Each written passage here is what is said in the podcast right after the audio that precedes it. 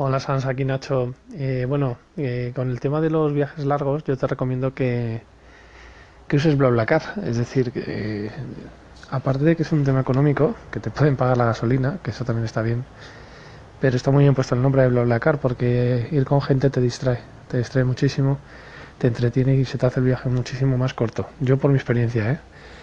En principio lo hacía por la pasta, porque puesto que estoy trabajando, pues me ahorro ese coste para hacer monólogos y demás.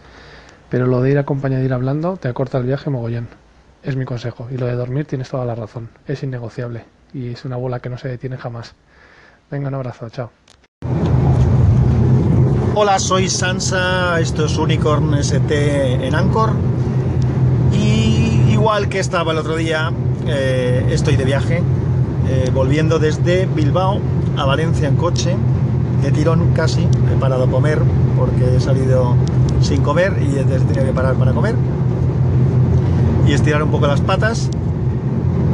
Y bueno, como yo, a ver, viajes tan largos, viajes de 6 horas eh, seguidos, intento no hacer en coche. Cuando son viajes de este nivel, todo lo que pasa de las 4 o 5 horas, de los 500 kilómetros, eh, suelo ir en transporte público, en, en, en AVE o en tren de alta velocidad si lo hay, o en avión pero de vez en cuando me toca hacer alguno de estos porque la logística no permite hacerlo de otra manera, porque hay que moverse en distintos sitios, por el motivo que sea. E intento evitarlos, ya no solo por la paliza que supone hacer un viaje tan largo, sino también por un tema de, rentabilidad. Es decir, estar como voy a estar yo entre el otro día que subí y hoy que bajo, eh, más de 12 horas o 12 horas y algo metido dentro del coche, pues a mí me puede venir bien, aparte del cansancio, a nivel personal o mental me puede venir bien, estoy oyendo podcast, he hecho alguna llamada, escucho música. A ver, ese más que estar 12 horas yo aquí dentro del coche es muy poco rentable incluso para mi empresa. Entonces, aunque te estés ahorrando a lo mejor un billete de avión, realmente el coste yo creo que es mayor. De todas maneras, no quería hablar de esto. De lo que quería hablar es justamente de los viajes y el cansancio. Yo, como viajo mucho, desde hace muchos años, tanto en coche como en avión, como en tren y tal, para que os hagáis una idea. El año pasado yo cogí 44 aviones, eh, bastantes trenes y hice muchos miles, muchos miles de kilómetros en coche, tanto mío como de otros. Entonces, quería transmitiros algo que es muy importante. Conducir con cansancio es lo más peligroso, bueno, no es lo más peligroso, evidentemente hay otras cosas más peligrosas, pero es una de las cosas peligrosas que existe en la conducción. Eh, y mi consejo, para los que lo notéis en algún momento, en el momento en que alguien nota cansancio, lo que hay que hacer es parar y descansar. Es básico y muy importante. Entonces, como hay veces que no puedes parar en el momento, cada segundo que pasa, desde el momento que te has detectado el cansancio, cada segundo que pasa es crucial. Y lo digo así de, así de serio porque es verdad, es crucial, te puedes matar. Entonces debéis de parar.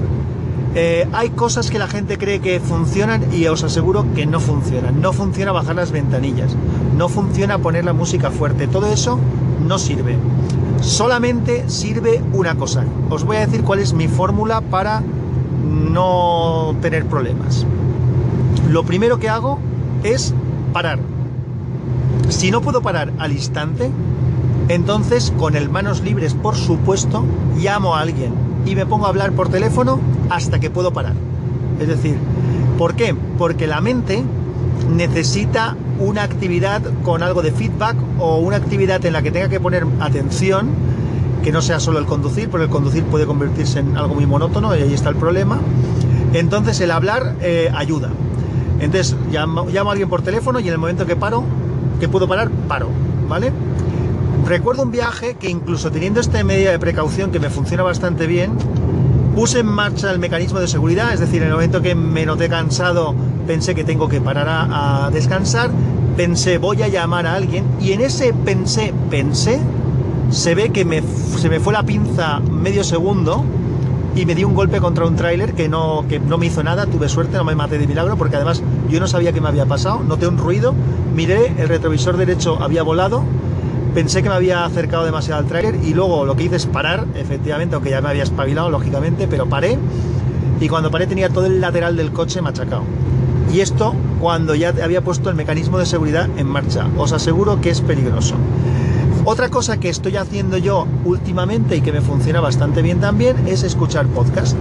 Porque el podcast es algo que es, claro, siempre que te interese lo que escuchas. Entiendo que cuando uno se pone a escuchar un podcast es porque le interesa. Entonces, eso también me funciona bastante bien para no cansarme. Pero si notas el cansancio, hay que hacer lo otro que os he explicado. Tened mucho cuidadito cuando conduzcáis y hacedme caso que esto que os digo es importante. Si alguien tiene algo que opinar, estaré encantado de escucharlo. Un abrazo fuerte, chao.